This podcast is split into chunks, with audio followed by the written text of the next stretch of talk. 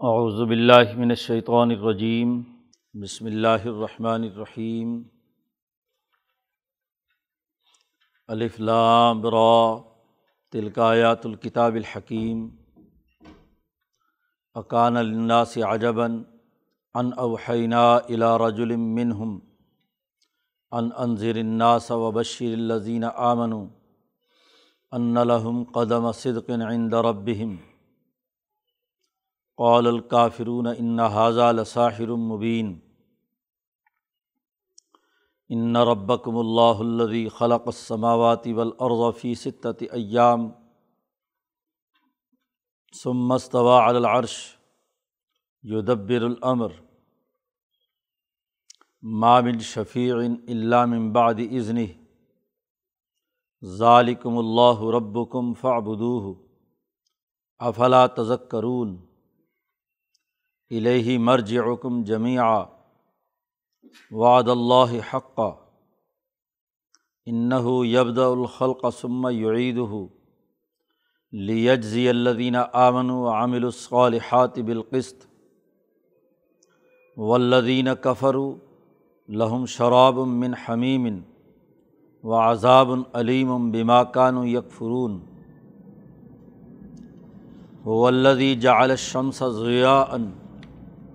والقمر نورا وقدرہ منازل لتعلموا عدد السنین والحساب. ما خلق اللہ ذالک الا بالحق. یفصل الآیات لقومی یعلمون ان فی اختلاف اللیل والنہاری وما خلق اللہ السماوات والارض لآیات القومی یتقون۔ ان الذین لا یرجون لقاءنا ورضوا بالحیات الدنیا وطمئنوا بها والذین هم عن آیاتنا غافلون۔ اولئک مأواہم النار بما كانوا یکسبون۔ ان الدین آمن عامل الصالحات یہدیم ربہم بھی ایمانہم تجریم ان تحتہم الانہار فی جنات النعیم دعواہم فیحہ سبحانک اللہم و تحیتہم فیحہ سلام و آخر دعواہم ان الحمد للہ رب العالمین صدق اللہ العظیم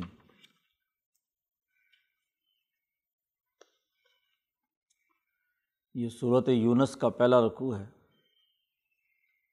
اس سے پہلے صورت فاتحہ کے بعد سات صورتیں البقرہ سے لے کر انفال اور توبہ تک آ چکی ہیں۔ ان سوا دس باروں میں اللہ پاک نے دین اسلام کا مکمل نظام فکر و عمل بیان کر دیا ہے۔ کہ کیسے انسانوں کو دنیا میں کامیاب ہونے کے لیے کن اخلاق، اقدار اور اعمال کی ضرورت ہے اور انسانی معاشرے کو درست کرنے کے لیے کن سہولتوں پر مبنی ارتفاقات کی ضرورت ہے اور ان دونوں اعمال کو بروئے کار لانے کے لیے نظم و ضبط اور ڈسپلن کے بنیادی قواعد و ضوابط اور اس دین حق کو دنیا میں غالب کرنے کے طریقۂ کار کو بھی پچھلی صورتوں میں مکمل طور پر بیان کر دیا ہے۔ اب یہاں سے آگے قرآن حکیم صورت یونس سے لے کر آگے جن صورتوں کو لوامیر کہا جاتا ہے یعنی جن صورتوں کے شروع میں حروف مقطعات میں الفلام را آتا ہے۔ یہ تمام مکی صورتیں ہیں۔ اور ان صورتوں میں قرآن حکیم کا بنیادی پیغام یہ ہے کہ وہ کسی ایک موضوع کو ایک صورت میں بیان کرتا ہے اور اس کے دلائل انسانیت کے سامنے رکھے جاتے ہیں۔ ہر صورت وہ کسی نہ کسی ایک موضوع پر سیر حاصل، بحث اور گفتگو کرتی ہے۔ امام شاہ ولی اللہ فرماتے ہیں کہ یہ صورتیں ابواب ہیں اور ہر باب کسی کتاب کا، وہ کسی نہ کسی ایک ذیلی اور ضمنی موضوع پر اپنے دلائل اور اپنی تمام تر تفصیلات بیان کرتا ہے۔ اسی لیے ان صورتوں کے شروع میں حروف مقطعات رکھے گئے ہیں۔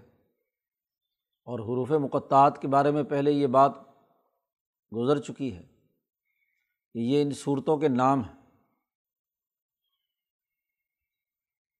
صورتوں کا عنوان جو بات ان میں بیان کی گئی ہے، اس کے تمام مضامین کا گویا کہ خلاصہ یا اس کا عنوان ان حروف مقطعات میں آ گیا ہے۔ پہلے اری بات عرض کی گئی تھی صورت البقرہ کی تفسیر میں،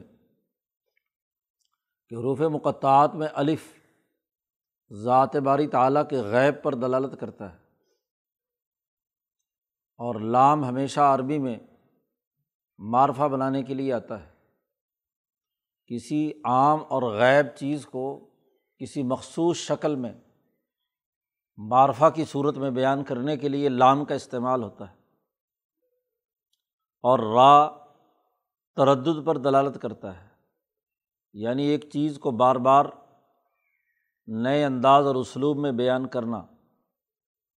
کرتاً بادہ کرتن و مرتاً بادہ مرتن۔ ایک کے بعد دوبارہ اور دوبارہ کے بعد سے بارہ جس بات کو بار بار دہرایا جائے، اس پر را دلالت کرتا ہے۔ تو اللہ کا یہ جو غیب سے نازل ہونے والا پیغام ہے، یہ ہر دور میں معین شکل میں دنیا میں آیا اور بار بار آیا۔ کبھی یہ ابراہیم علیہ السلام پر نازل ہوا ہے، صحف ابراہیم کی صورت میں، اور کبھی موسا علیہ السلام پر آیا ہے تورات کی شکل میں۔ کبھی یہ عیسیٰ علیہ السلام پر آیا ہے انجیل کی صورت میں۔ اور آج یہی پیغام نبی اکرم صلی اللہ علیہ وسلم پر آیا ہے کتاب مقدس قرآن حکیم کی صورت میں۔ اس لیے ان پانچوں صورتوں میں قرآن حکیم کی حقانیت کو ثابت کرنے کے لیے گزشتہ امبیا کے واقعات کہ ان پر یہ پیغام کس انداز میں آیا اور اس کے کیا اثرات مرتب ہوئے۔ ان کے واقعات اور قصص بیان کیے گئے ہیں کہ کس طریقے سے انہوں نے انسانی سماج میں اللہ کے اس پیغام کے مطابق کردار ادا کیا۔ کچھ امبیا کا تذکرہ اس صورت میں ہے۔ اسی طریقے سے اگلی صورتوں میں حضرت یوسف علیہ السلام کا تفصیلی قصہ بھی ہے۔ تو ہر صورت میں یہ بات واضح کی گئی ہے کہ یہ جو پیغام ہدایت کتاب مقدس نازل ہوئی ہے، یہ اللہ کی طرف سے نازل ہوئی ہے اور صحیح اور درست، اس کو ماننے میں ہی عافیت۔ اب یہ جو قرآن کا پیغام پیچھے واضح کیا گیا ہے وہی الہی جو حضور صلی اللہ علیہ وسلم پر آئی ہے۔ خاص طور پر کتاب مقدس قرآن حکیم۔ اس کی طرف لوگوں کو دعوت دی گئی ہے۔ اس صورت مبارکہ میں حکمت والی کتاب کا تعارف کرایا ہے اور پھر اس کے دلائل دیے ہیں۔ قرآن حکیم کا انداز اور اسلوب یہ ہے کہ ہر صورت اور قرآن کے ہر باب کے شروع میں ایک دعویٰ بیان کرتا ہے۔ پھر اس دعوے کے دلائل بیان کرتا ہے۔ اور صورت کے آخر میں جا کر اس پورے دعوے کو دوبارہ اثر نو واضح الفاظ میں اس کی نشاندہی کرتا ہے کہ یہ دلائل تقاضا کرتے ہیں کہ یہ جو دعویٰ ہم نے شروع صورت میں کیا ہے، اس کی حقانیت ثابت شدہ ہے۔ اور جو نہیں مانے گا، اس کے لیے نتائج غلط ہوں گے۔ چنانچہ اس صورت مبارکہ کا آغاز بھی کیا گیا۔ الف لام را۔ یہ صورت بھی اللہ کی طرف سے، عالم غیب سے، اس عالم دنیا میں معین شکل اس نے اختیار کی ہے، کتاب کی۔ ایک زمانے میں اس نے معین شکل اختیار کی تھی کلام الہی نے، عبرانی زبان میں، جو یہودیوں اور عیسائیوں کی تھی۔ تو رات اور انجیل کی صورت میں یہ کلام الہی نازل ہوا تھا۔ کلام اور اس کی معنویت وہ عام ہوتی ہے۔ پانی کا خیال ایک عرب کے دماغ میں آیا تو اس نے اسے ماں کہا۔ پانی پینے کا خیال کسی ہندوستانی، پاکستانی کے دماغ میں آیا تو اس نے اردو اور ہندی کہا۔ میں اسے کہا۔ مانا تو ایک ہے۔ پیاس اسے بھی لگی ہوئی ہے، پیاس اسے بھی لگی ہوئی ہے۔ مانا عام ہوتا ہے آفاقی ہوتا ہے۔ اللہ کا کلام آفاقی ہے۔ جس وقت اسے بنی اسرائیل یا عبرانیوں پر نازل ہونا تھا، تو اس کلام الہی نے عبرانی شکل و صورت اختیار کی۔ اور جب حضرت محمد مصطفیٰ صلی اللہ علیہ وسلم پر اور عربوں پر نازل ہونا تھا تو اس نے عربی کی شکل اختیار کی صورت یوسف کے شروع میں کہا قرآن عربی ہم نے عربی شکل میں یہ نازل کیا ہے۔ اب واقعہ یوسف علیہ السلام کا عبرانی زبان میں ہوا۔ جتنے مکالمے ہیں، یوسف علیہ السلام اور ان کے بھائیوں، عزیز مصر وغیرہ کے، وہ عبرانی میں تھے۔ لیکن آج یہ پیغام اگر عبرانی زبان میں نقل کیا جائے، تو عرب تو نہیں جانتے کہ عبرانی کیا ہے۔ اس لیے وہ واقعہ آج اس نے جو معین شکل اختیار کی ہے وہ عربی ہے۔ اور یہ آفاقی پیغام ان الفاظ کے پیچھے جو معنویت چھپی ہوئی ہے، وہ ایک ہی ہے۔ وہی جو پہلے امبیا پر آئی پیغام، توحید، رسالت اور آخرت اور اس سے متعلق بنیادی اثاثی امور۔ خدا پرستی اور انسان دوستی۔ یہ بار بار آ رہی ہے اور را الفلام را۔ اب چونکہ اس زمانے میں یہ قرآن حکیم کی صورت میں نازل ہو رہا ہے، اس لیے تل کا آیات الکتاب الحکیم، یہ آیات ہیں ایک ایسی کتاب کی جو حکمت والی ہے۔ حکمت گرد و پیش کے حقائق کا صحیح ادراک اور پھر معلومات کو صحیح اور ایسی درست ترتیب کے ساتھ بیان کرنا کہ جس سے بہتر سے بہتر نتائج نکلیں، حکمت کہلاتا ہے۔ تو یہ کتاب حکمت والی ہے۔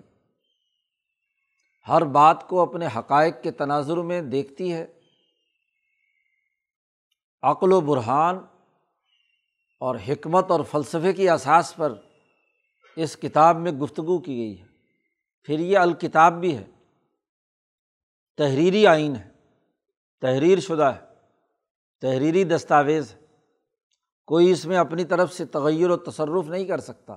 الکتاب تو یہ مقدس کتاب، تحریر شدہ پیغام، جو انتہائی حکمت اور عقل و شعور اور فہم و بصیرت پر مبنی ہے، یہ دعویٰ کیا ہے۔ اس کتاب میں حکمت ہے، یہ کتاب حکمت والی ہے، اس کی یہ آیات یہ دعویٰ بیان کیا۔ اس لیے اس صورت کا موضوع جو محققین علماء نے متعین کیا ہے، وہ دعوت القرآن، قرآن کے بنیادی پیغام کی طرف دعوت دی جا رہی ہے۔ اس کی اہمیت اور حقانیت ثابت کی جا رہی ہے۔ تو پہلے ایک دعویٰ کیا اب اس دعوے پر جو شکوک و شبہات ممکنہ طور پر ہو سکتے تھے، بلکہ جو مکے کے مشرقوں نے جو شکوک و شبہات یا خیالات و اعتراضات ان کے ممکنہ تھے۔ قرآن ان کا تذکرہ کرتا ہے اور پھر ان کی کجی اور کوتاہی کو حقائق اور دلائل کی روشنی میں واضح کرتا ہے۔ اکانہ لنا سے عجبن کیا لوگوں کو تعجب ہے اس بات پر کہ ہم نے یہ پیغام الہی، یہ کتاب حکیم ایک ان میں سے ہی ایک آدمی پر نازل کی ہے؟ ان اوحینہ الا رج من ہم ان میں سے ایک آدمی پر ہمارا یہ وہی کرنا ان لوگوں کے لیے تعجب خیز ہے۔ ان آ گیا اوحینہ ہمارا یہ وہی کرنا جو رسول پر تھا کہ ہم نے وہی بھیجی ہے، اس پر لوگ تعجب کرتے ہیں۔ اس میں تعجب کی کیا بات اس میں اجنبی پن کی کیا بات یہ تو حکمت والی کتاب ہے۔ اس پر تعجب کا اظہار کرنا اور یہ سمجھنا کہ یہ کیسے آ سکتی ہے کتاب۔ ہم نے یہ وہی کی ہے اپنے ان میں سے ہی ایک آدمی، حضرت محمد مصطفیٰ صلی اللہ علیہ وسلم پر۔ دو مقاصد کے لیے کہ ان انضر ناسا کہ لوگوں کو ڈرائیں۔ لوگوں کو ڈرایا جائے۔ جو لوگ ظلم، تکبر، انسان دشمنی کا کام کر رہے ہیں، ان کو ڈرانے کے لیے ہم نے یہ وہی کی ہے محمد مصطفیٰ صلی اللہ علیہ وسلم پر۔ تو ہماری اس وہی پر تعجب کیسا؟ اور دوسرا اس لیے نبی آئے ہیں وہ بشر الدین آمن جو ایمان لانے والے ہیں، اللہ کے اس پورے نظام اللہ کے اس حق پیغام کو قبول کرنے والے ہیں، ان کو خوشخبری سنائیں۔ کیا خوشخبری سنائیں؟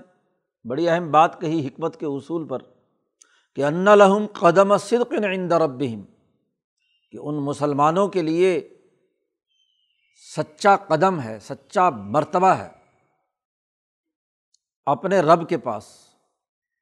کیونکہ جب یہ سچا پیغام ہے اور اس کو سچوں نے قبول کیا تو سچائی کا قدم، سچائی کا مرتبہ، بہت اونچا مرتبہ اپنے رب کے پاس ہے۔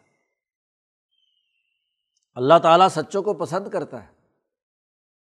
پچھلی صورت میں بات واضح ہو گئی تھی کہ تقوا اختیار کرو اور کونو ماس صادقین سچوں کی صحبت اختیار کرو۔ تو سچوں کا بڑا مرتبہ ہے۔ انسانی معاشرے کے تمام امور یا سچائی پر مبنی ہوں گے یا جھوٹ پر۔ حقائق کے مطابق ہیں تو سچے، اور اگر حقائق کے منافی ہیں تو جھوٹے۔ خبر سچی ہے یا جھوٹی، اس کے علاوہ تو کوئی معاملہ نہیں ہوتا۔ دو میں سے ایک ضرور بات ہوگی۔ تو جو سچی کتاب پر ایمان لانے والے ہیں سچائی کی بنیاد پر اپنا معاشرہ بنانا چاہتے ہیں۔ سچائی پر ثابت قدمی سے عمل کرنے والے ہیں۔ ان کے لیے، ان کے پروردگار کے پاس بڑا اونچا مرتبہ ہوگا۔ سچائی پر مبنی۔ سچ اصل ہے اور جھوٹ تمام گناہوں کی جڑ ہے۔ اب بھلا وہ کتاب جو سچائی کی دعوت دے۔ اور جو اس پر ایمان لانے والے ہوں، ان کی سچائی کی بنیاد پر مرتبہ بلند کرے۔ اور جو جھوٹے ہوں، ظالم ہوں، انسانی حقوق توڑ رہے ہوں، ان کو وہ کتاب ڈراتی ہو، تو یہ کتنی اونچی حکمت کی کتاب ہے۔ انسانی معاشرے کے حقائق اور ان کو حل کرنے کا صحیح طریقہ بیان کرنے والی کتاب اس پر تعجب کیسا؟ تعجب تو الٹا اس پر ہونا چاہیے کہ جھوٹ پر مبنی جو نظام تم چلا رہے ہو، اس جس کے پیچھے کوئی منطق نہیں ہے، کوئی حکمت نہیں ہے۔ یہ تعجب خیز ہے کہ انسانی معاشرے کو غلط راستے پر چلایا جائے۔ یہ عجیب بات ہے۔ یہ کیسے عجیب بات ہو گئی کہ جو سچائی کی دعوت دینے والی کتاب ہے، اس کو کہا جائے کہ یہ عجیب چیز آ گئی، اجنبی چیز آ گئی۔ ایسا نہیں ہو سکتا۔ قول الکافرون ان حاضہ لساہر المبین اب یہ کتاب تو بڑی سچائی اور حقائق پر مبنی بنیادی امور کی نشاندہی کرتی ہے۔ اب جب اس کتاب کے منکرین دیکھتے ہیں کہ اس کی حکمت، اس کی سچائی اور اس کی منطق کا ہم کوئی رد نہیں کر سکتے، تو ان کا رد عمل ایک اور ہوتا ہے۔ کہ ان حاضہ لساہر المبین کہ یہ کتاب پڑھنے والا یا یہ کتاب، یہ تو واضح جادو ہے، یہ تو کوئی شہر ہے۔ آدمی جب کسی بات کو ماننا نہ چاہے یا کسی بات کے بنیادی حقائق اس کی خواہشات کے خلاف ہوں، اس کے توہمات کے خلاف ہوں، تو پھر اس کو جادو قرار دیتا ہے۔ حالانکہ یہ تو عقل کی بات ہے، سمجھ کی بات ہے۔ اس کو جادو کہنا، اس کتاب حکیم کے بنیادی جو پیغام ہے، اس کی توہین ہے۔ اس کی مخالفت۔ تو جو دعویٰ کیا ہے کہ یہ کتاب حکیم ہے، یہ کوئی جادو نہیں ہے۔ یہ کوئی جھوٹ کا پلندہ نہیں ہے۔ یہ سچائی پر مبنی ہے۔ حکمت کے اصول پر مبنی ہے۔ تو یہ ہم نے نبی پر یہ کتاب اتاری ہے۔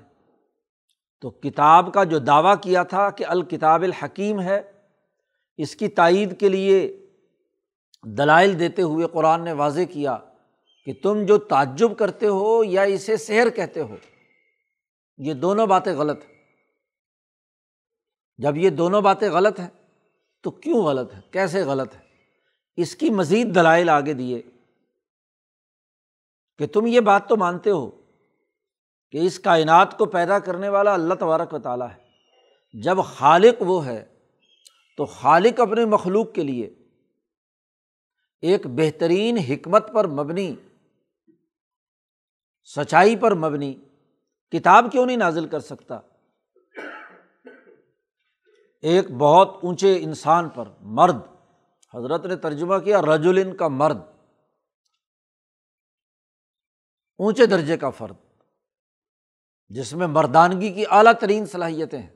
ان پر ہم نے یہ کتاب نازل کی ہے۔ تو کیوں نہیں نازل کی جا سکتی؟ تو یہاں سے قرآن نے دلائل دیے۔ ان ربکم اللہ الدی خلق السماوات والارض۔ بے شک تمہارا رب وہ اللہ ہے جس نے آسمان و زمین پیدا کیے۔ فی ستت یامن چھ دنوں میں۔ حضرت عبداللہ ابن عباس رضی اللہ تعالیٰ عنہ فرماتے ہیں کہ اللہ میاں کا ایک دن ایک ہزار سال کا ہے۔ تو چھ ہزار سال میں اللہ نے آسمان و زمین پیدا کی ہے اور اگر دوسری جگہ پر جہاں پچاس ہزار سال کا ایک دن کا تذکرہ ہے، اس کے حساب سے دیکھا جائے تو چھ دن تین لاکھ سال بنتے ہیں۔ اب یہ بھی حکمت اور شعور کی بات ہے کہ کسی کام کو بتدریج اور ایک مکمل جامعت کے ساتھ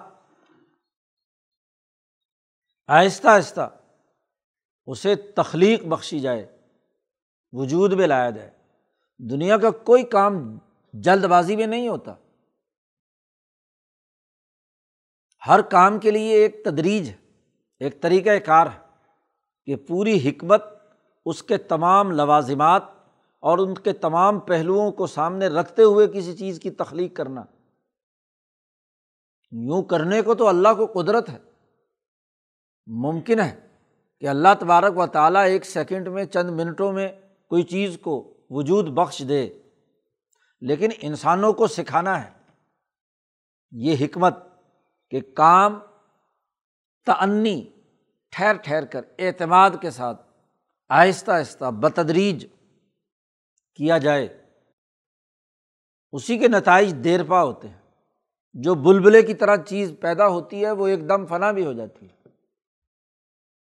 تو آسمان و زمین کی تخلیق کی چھ دنوں میں یہ حکمت کا شاہکار ہے کہ آسمان و زمین کی جتنی طاقتیں اور قوتیں ہیں، ان میں جتنی چیزیں موجود ہیں اس کو بڑے حکمت اور طریقۂ کار کے ساتھ اللہ تبارک و تعالیٰ نے تخلیق کیا ہے۔ اور پھر صرف یہ نہیں کہ تخلیق کر کے ہاں جی فارغ ہو گیا ہو۔ جیسا کہ مشرقین مکہ کے تصورات اور خیالات نہیں، تخلیق کے بعد سم مستوا العرش یدبر العمر پھر وہ تمہارا رب اس کائنات، آسمان و زمین کا احاطہ کرنے والا جو عرش اور کرسی ہے، اس پر اس نے استفاع کیا۔ اپنی تجلی اعظم اس پر ڈالی۔ وہ اس کی گرفت میں ہے۔ اور اس تجلی اعظم کے ذریعے سے اس پوری آسمان و زمین کا نظام بڑی صحیح تدبیر اور طریقۂ کار کے مطابق چلا رہا ہے۔ آج بھی ہر ہر ذرہ اس کے کنٹرول میں ہے۔ جب سسٹم کی گرفت کسی چیز پر ہو اور کوئی پہلو اس کے دائرے سے باہر نہ ہو، اس کے تمام امور ایک طریقۂ کار کے مطابق طے ہو رہے ہوں، اس کو تدبیر کہتے ہیں۔ اور ہر تدبیر کے لیے ایک امر، ایک آڈر ہوتا ہے۔ تو اس کے آڈر سے، اس کے حکم سے یہ کائنات چل رہی ہے۔ اسی لیے کہا اللہ الخلق والامر۔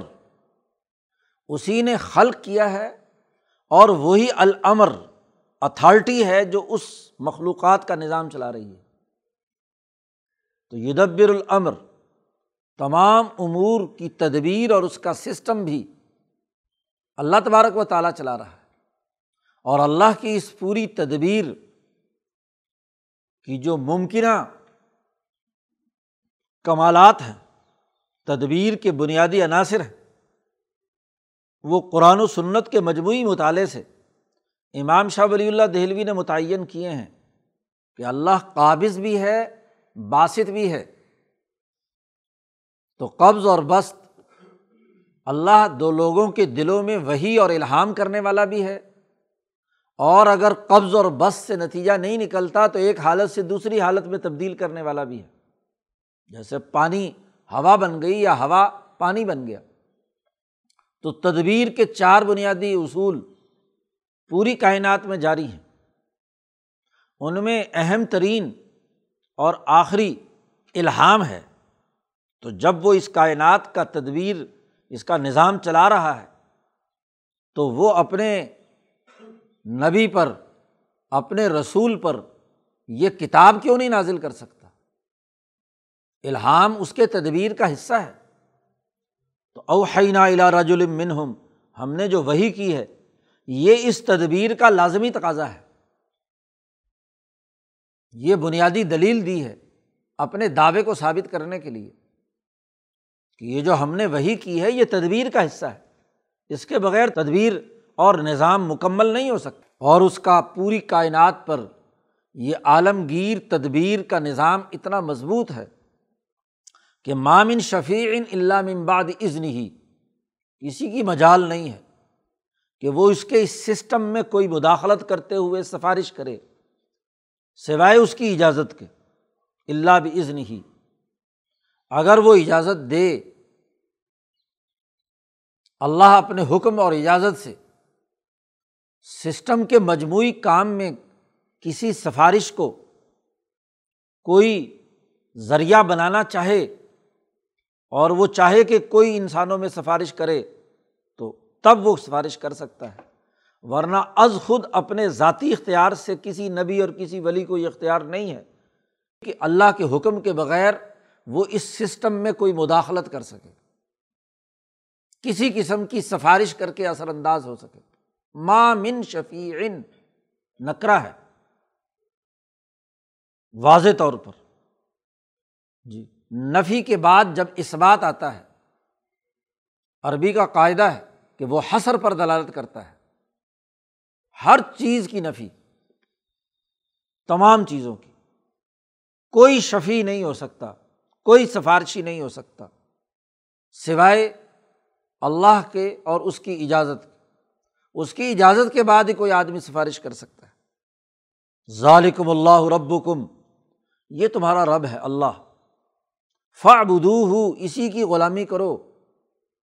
جو عبادت کا پیغام اس کتاب مقدس میں، الکتاب الحکیم میں بیان کیا گیا ہے اس کی پیروی کرو۔ فعبدو ہو افلا تذکرون؟ کیا تم نصیحت حاصل نہیں کرتے؟ کیا تم دھیان نہیں دیتے حضرت نے ترجمہ کی؟ توجہ نہیں دیتے؟ ذرا غور و فکر کرو اس پوری کائنات کے سسٹم پر کہ تمہارے رب نے جو تمہیں نقص سے نکال کر کمال تک پہنچانے والا ہے، پہلے آسمان و زمین بنائے، پھر اس کی تدبیر کی۔ اس تدبیر کا لازمی نتیجہ الہام اور وہی ہے۔ تو اس پر دھیان تو دو، توجہ کرو۔ الہی مرجی حکم جمیان اسی کی طرف تم تمام کو لوٹ کر جانا ہے۔ ابھی دھیان دینے کا وقت، نصیحت کے حصول کا وقت۔ اور جب سب کو وہاں جانا ہے اور اپنے کیے کے تمام اعمال کا جائزہ لینا ہے، تو وہاں تو سچائی ہی کام دے گی، جھوٹ یا غلط بیانی کام نہیں دے گی۔ جن کے قدم صدقن ہوں گے، جن کا مرتبہ سچائی کا حامل ہوگا، ان کے لیے یہ کامیابی ہے۔ اور یہ واپس لوٹنے کے بارے میں اگر تمہیں کوئی شک ہو کہ شاید واپس جانا ہے یا نہیں جانا آخرت میں تو یہ بھی اپنے دماغ سے نکال دو، وعد اللہ حق کا یہ اللہ کا وعدہ بالکل برحق اور سچا ہے۔ اب اس وعدے کی مزید دلیل دی کہ انّ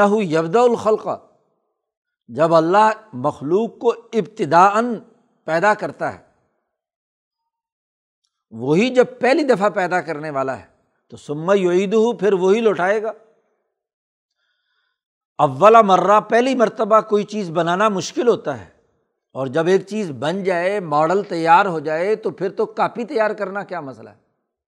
یا اس کو دوبارہ مٹا کر، گرا کر، دوبارہ پیدا کرنا کون سا مشکل ہے؟ سما یعید ہو اور یہ اس لیے ہے کہ لیج ضی اللہ دینہ آمن و عامل الصالحات بالقست تاکہ بدلا دے ان لوگوں کو جو ایمان لائے ہیں اور نیک عمل کیے ہیں انصاف کے ساتھ۔ وہ انصاف قائم کرنے والا ہے۔ کیونکہ جنہوں نے دنیا میں عدل و انصاف قائم کرنے کے لیے جد وجہد کی ہے، تو ان کے لیے جو نتائج آئیں گے وہ بھی عدل و انصاف کی بنیاد پر آنے چاہئیں۔ کیونکہ دنیا میں انہوں نے اگر عدل کے لیے قربانی دی ہے، جن کا مقصد دنیا میں عدل و انصاف قائم کرنا تھا، تو اللہ تعالیٰ ان کا عدل و انصاف کے ساتھ ان کو بدلا دے۔ اس لیے دوبارہ لوٹانا ضروری ہے۔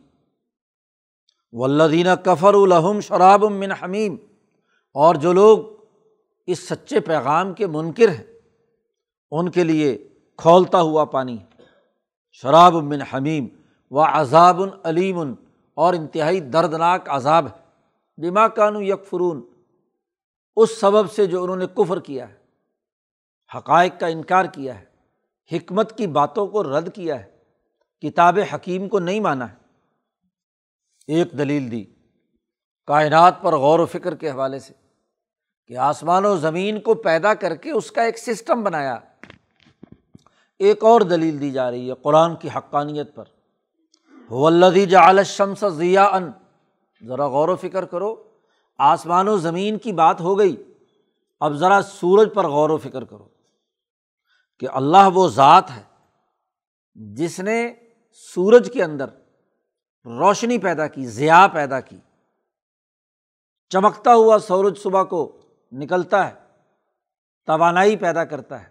ضیا وہ انرجی جو روشن ہے اور پوری کائنات میں روشنی بکھیر رہی ہے۔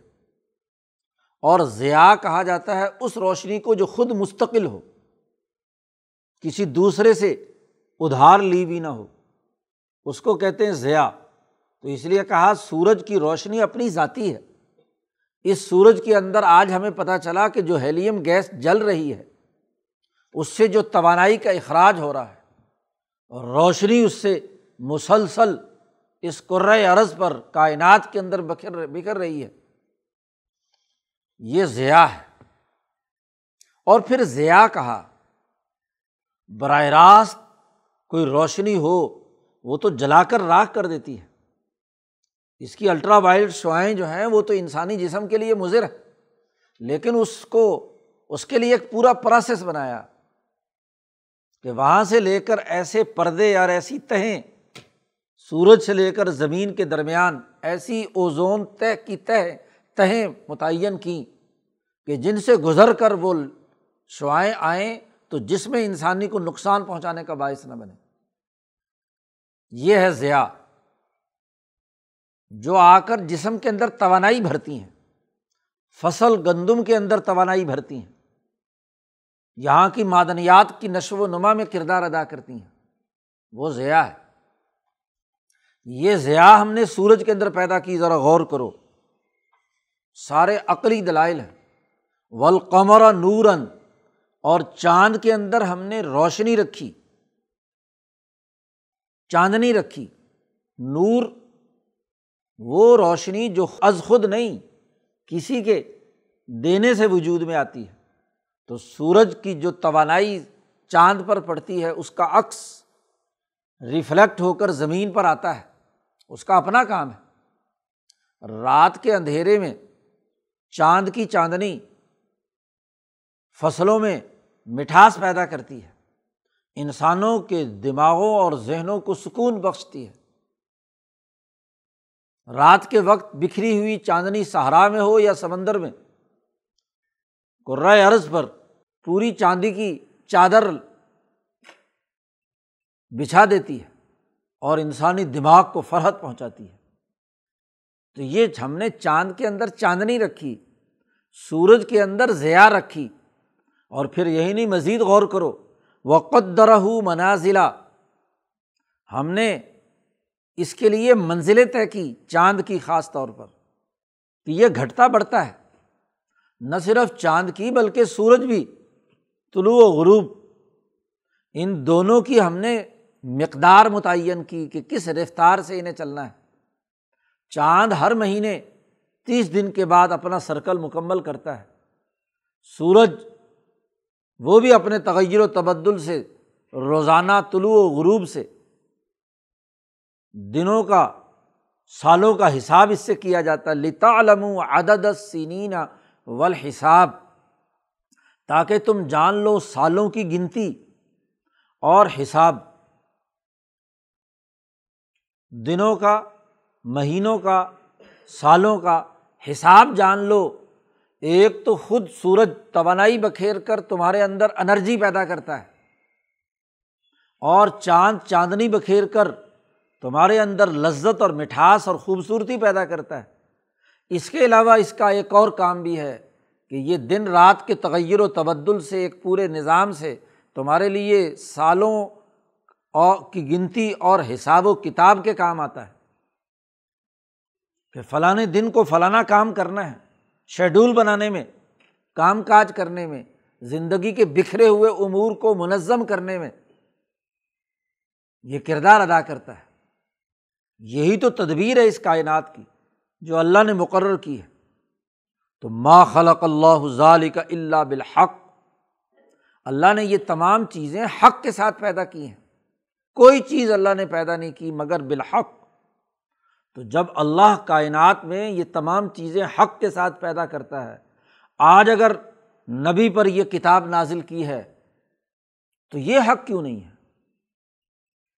یہ پورا سسٹم پرفیکٹ ہے، اس کی تمام چیزیں اپنے اپنی جگہ پر ہیں، تو یہ قرآن حکیم اور کتاب مقدس حکمت والی کتاب کا نازل کرنا یہ حق کیوں نہیں ہے؟ یوفسل الآیات۔ اللہ تعالیٰ تفصیل سے بیان کرتا ہے یہ آیات اور نشانیاں۔ لقومی یا علمون جو لوگ علم حاصل کرنا چاہتے ہیں۔ جو جن کو سمجھ ہے، سمجھنا چاہتے ہیں، علم کے طالب ہیں ان کے سامنے بڑی تفصیل کے ساتھ اپنے دلائل اور نشانیاں بیان کرتا ہے۔ جو آدمی علم کی طلب رکھتا ہو، اس کے سامنے عقل و شعور اور فہم و بصیرت کی باتیں بیان کی جائیں تو اس کے لیے تو بڑی غنیمت۔ اور جو آدمی مجلس میں بیٹھ کر علم سے دور رہے یا اس سے بھاگے، اس کا کفر کرے، انکار کرے، اس مجلس میں ہی نہ آئے یا آئے تو اپنا دلوں پر غلاف چڑھا کر بات سمجھنے کے لیے نہیں، اس میں کیڑا نکالنے کے لیے آئے۔ اس کا انکار کرنے کے لیے اس میں سے باتیں نکالنے کی کوشش کرے۔ تو اس کے لیے تو یہ آیات کوئی فائدہ مند نہیں۔ انہیں کو فائدہ دیں گی جو علم حاصل کرنا چاہتے ہیں۔ ایک اور دلیل دی انف اختلاف اللی بن نہار اسی طرح یہ دن رات کا جو اختلاف ہے، تغیر و تبدل ہے۔ مسلسل دن ہی دن چل رہا ہو یا مسلسل رات ہی رات چل رہی ہو، تو یہ بھی انسانیت کے لیے اکتاہٹ اور خرابی کا باعث بنتی ہے۔ یہ جو چوبیس گھنٹے کے وقفوں میں تغیر و تبدل ہے، کبھی رات، کبھی دن کبھی دن، کبھی رات آگے پیچھے جو چل رہا ہے، وما خلق اللہ فص سماوات والارض اور جو کچھ اللہ تبارک و تعالیٰ نے آسمانوں اور زمینوں میں پیدا کیا ہے، یہ تمام چیزیں لآیات القومی یتقون، یہ نشانیاں ہیں متقی تقوا حاصل کرنے والوں کے لیے۔ پہلے کہا تھا یو فصل الآیات، آیات کی تفصیل بیان کرتے ہیں علم والوں کے لیے جو علم حاصل کرنا چاہتے ہیں۔ علم سے اگلا مرتبہ تقوا ہے کہ اس علم کے مطابق جو عمل کرنا چاہتے ہیں، عدل و انصاف، احسان، غریبوں کی غربت دور کرنے ایتائز القربہ مسکینوں کے حقوق ادا کرنے، خالی علم حاصل کر لیں اور اگلا کوئی کام نہ کریں تو علم برائے علم تو کچھ نہیں ہے، یا علم برائے ملازمت وہ بھی کچھ نہیں ہے۔ علم تو وہ ہے جو برائے عمل ہو۔ تو جو علم پر عمل کرنا چاہتے ہیں، اس کا نظام بنانا چاہتے ہیں، ان کے لیے، متقی لوگوں کے لیے اس میں بڑی نشانیاں ہیں کہ وہ غور و فکر کریں، کیونکہ دن رات کے تغیر و تبدل سے عمل کرنا آسان ہے۔ اگر مسلسل ہی دن چل رہا ہو یا مسلسل رات چل رہی ہو، تو امور کی تقسیم کرنا مشکل ہوتا ہے۔ جی۔ کہ کتنا وقت، کس وقت کیا کرنا ہے، کس وقت کیا کرنا ہے۔ کام کرنے میں کیا ہے؟ الجھاؤ پیدا ہوتا ہے۔ شیڈول بنانے میں الجھاؤ پیدا ہوتا ہے۔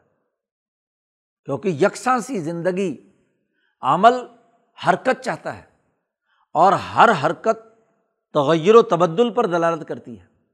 تو تغیر و تبدل اگر اوقات کے اندر ہوگا تو عمل کی تغیر و تبدل بہتر سے بہتر، خوب سے خوب تر کی جد وجہد اور کوشش بھی اتنی ہی بہتر ہوگی۔ تقوا ہر آنے والا دن متقی آدمی کا زیادہ بہتر ہے گزرنے والے دن سے۔ تو سیکھنے کا عمل مسلسل چلتا ہے۔ تو تقوا کے لیے ضروری تھا دن رات کا تغیر و تبدل۔ اور جو کچھ اللہ نے آسمان و زمین میں پیدا کیا ہے، اس لیے یہ نشانیاں ہیں متقی قوم کے لیے۔ یہ دلائل باواضح کرتے ہیں۔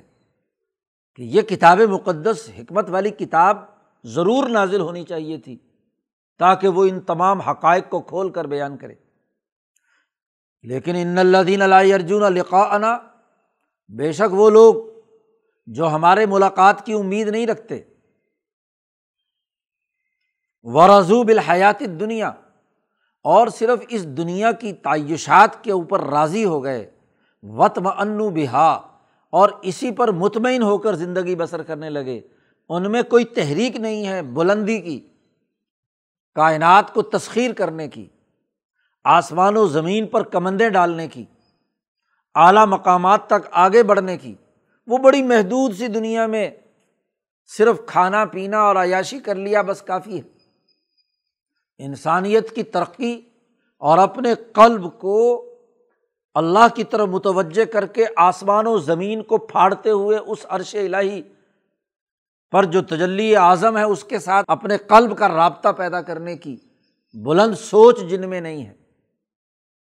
وہ ذرا سی بات کے اوپر مطمئن ہو کر بیٹھ گئے کہ بس کھانے پینے کو مل گیا، کافی ایک مومن جب اللہ پر ایمان لاتا ہے تو وہ آسمان و زمین کا سینہ چیر کر ان تمام تعلقات سے منقطع ہو کر اللہ وحدہ اللہ شریک کے ساتھ اپنے قلب کی ڈوری کو باندھ لیتا ہے، اپنے عقل اور شعور کو اس سے وابستہ کرتا ہے۔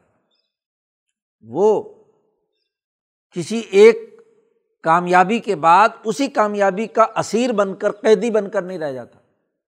امام شاہ ولی اللہ دہلوی نے فرمایا کہ جو سالق گرد و پیش کی زنجیروں کے ساتھ، تعینات و تقیدات کے ساتھ جڑا ہوا ہے اس کا سلوک بڑا محدود ہے۔ اسے تو تمام واسطے درمیان میں جتنے بھی ہیں، ان واسطوں کو سیڑھی بنانا ہے اوپر تک پہنچنے کی۔ لیکن جانا کہاں ہے؟ اس مقام لا تعین پر۔ اس ذات باری تعالیٰ کے ساتھ اپنے قلب کا تعلق قائم کرنا ہے کہ جہاں کسی قسم کا کوئی رشتہ، اس توحید ذات باری تعالیٰ کے راستے میں رکاوٹ نہ بنے۔ وہ سیڑھی یا ذریعہ تو ہو۔ جن علمائے ربانیین سے اس نے سیکھا، جن امبیا کی تعلیمات سے اس نے آگہی حاصل کی، ان کا ادب و احترام بطور سیڑھی کے تو کرے گا، لیکن ان کو خدا نہیں بنا لے گا۔ آخری بات یا آخری مقام نبی کو یا ولی کو یا اپنے پیر و مرشد کو یا اپنے استاد کو نہیں بنائے گا، اس کو واسطہ تو بنایا اس نے۔ اس کا ادب و احترام بھی ہے، عظمت بھی ہے، اس سے محبت بھی ہے، لیکن اللہ کی محبت کے مقابلے میں اس کی کوئی حیثیت نہیں ہے۔ وہ ثانوی درجے کی ہے۔ اور اگر ان سے محبت بھی ہے تو اسی اللہ کی وجہ سے ہے کہ اس نے ان کا ادب کرنے کا، اس نبی کی عظمت پیدا کرنے کا حکم دیا۔ تو تمام تقیدات سے بالا تر ہو کر اوپر جانے کی کمند ڈالنے کا جو شوق رکھتا ہے اس کے لیے کامیابی اور جو محدود دائرے کے اندر مطمئن ہو کر بیٹھ گیا۔ اور ولدینہ ہمارا آیاتینہ غافلون، اور وہ لوگ جو ہماری آیات سے غافل ہیں۔ تو یہ غفلت اسی امتحان کے لیے تو اس دنیا میں اس انسان کو بھیجا ہے کہ یہ کتنا مزاحمتی شعور رکھ کر اس دنیا کے تمام معاملات کی دلدل سے نکل کر اس میں رہتے ہوئے، مجاہدہ کرتے ہوئے اللہ کے ساتھ تعلق قائم کرنے میں کامیاب ہوتا ہے یا نہیں؟ یہی امتحان یہی بات فرشتوں کو سمجھ میں نہیں آئی تھی، اس قرۂۂ عرض کے۔ انہوں نے کہا، اللہ میاں، تیری تصویر و تقدیس چاہیے تو ہم کر رہے ہیں۔ یہ فساد مچانے والا انسان اس کو خلیفہ بنانے کی کیا ضرورت ہے؟ تو اللہ تبارک و تعالیٰ نے کہا، انی عالم مالا تعالمون میں وہ بات جانتا ہوں جو تم نہیں جانتے۔ یہ تمہارے لیے تو کوئی مزاحمت نہیں ہے، نہ تمہیں بھوک لگتی ہے، نہ پیاس لگتی ہے، نہ بیوی ہیں، نہ بچے ہیں، نہ کوئی لڑائی ہے، نہ دنگا فساد ہے۔ تم تو روبوٹ کی طرح جو تمہیں حکم دے دیا وہ عمل کرتے ہو۔ تو اس میں امتحان کیا ہوا؟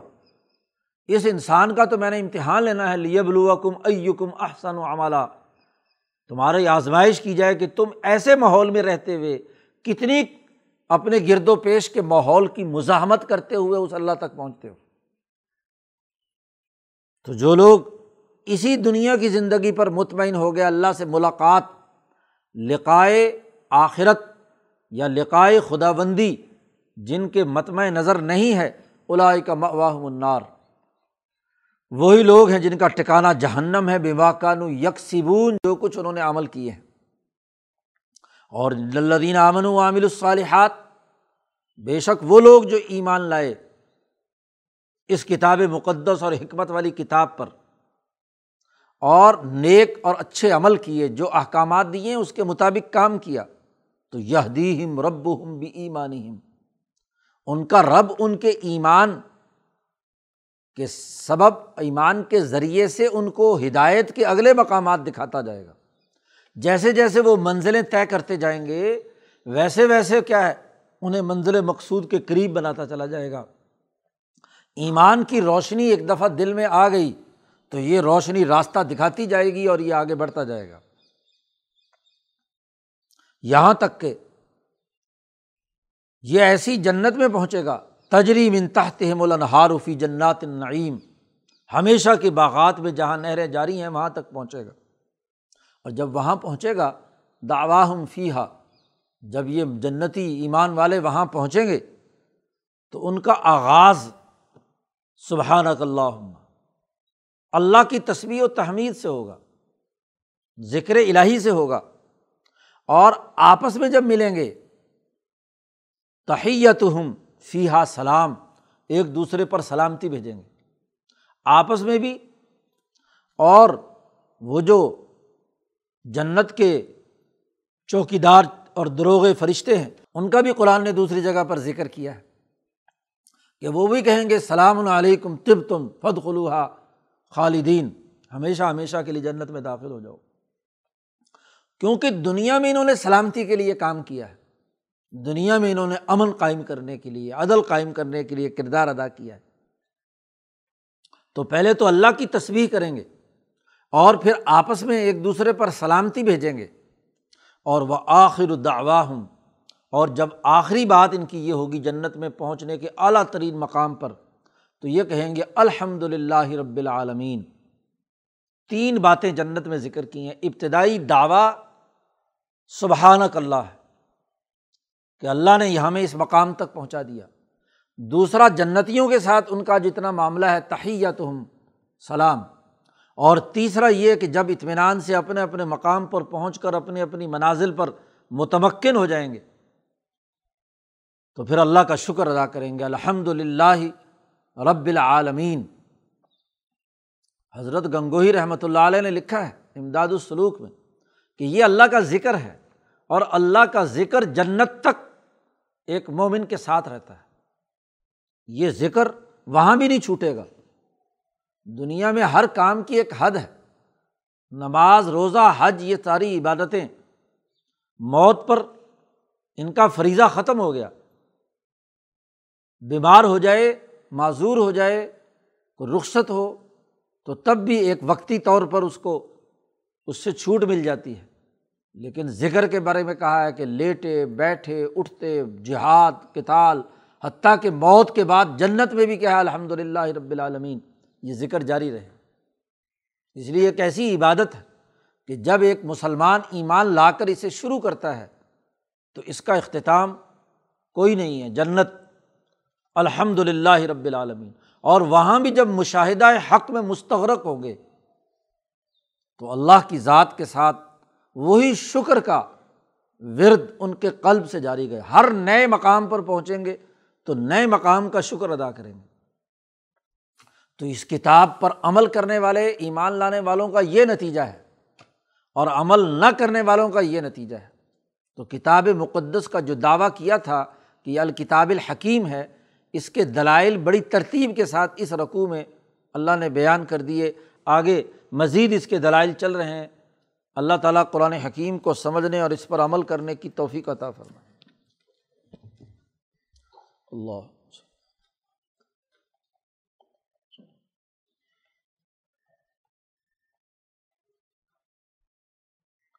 اجمعین۔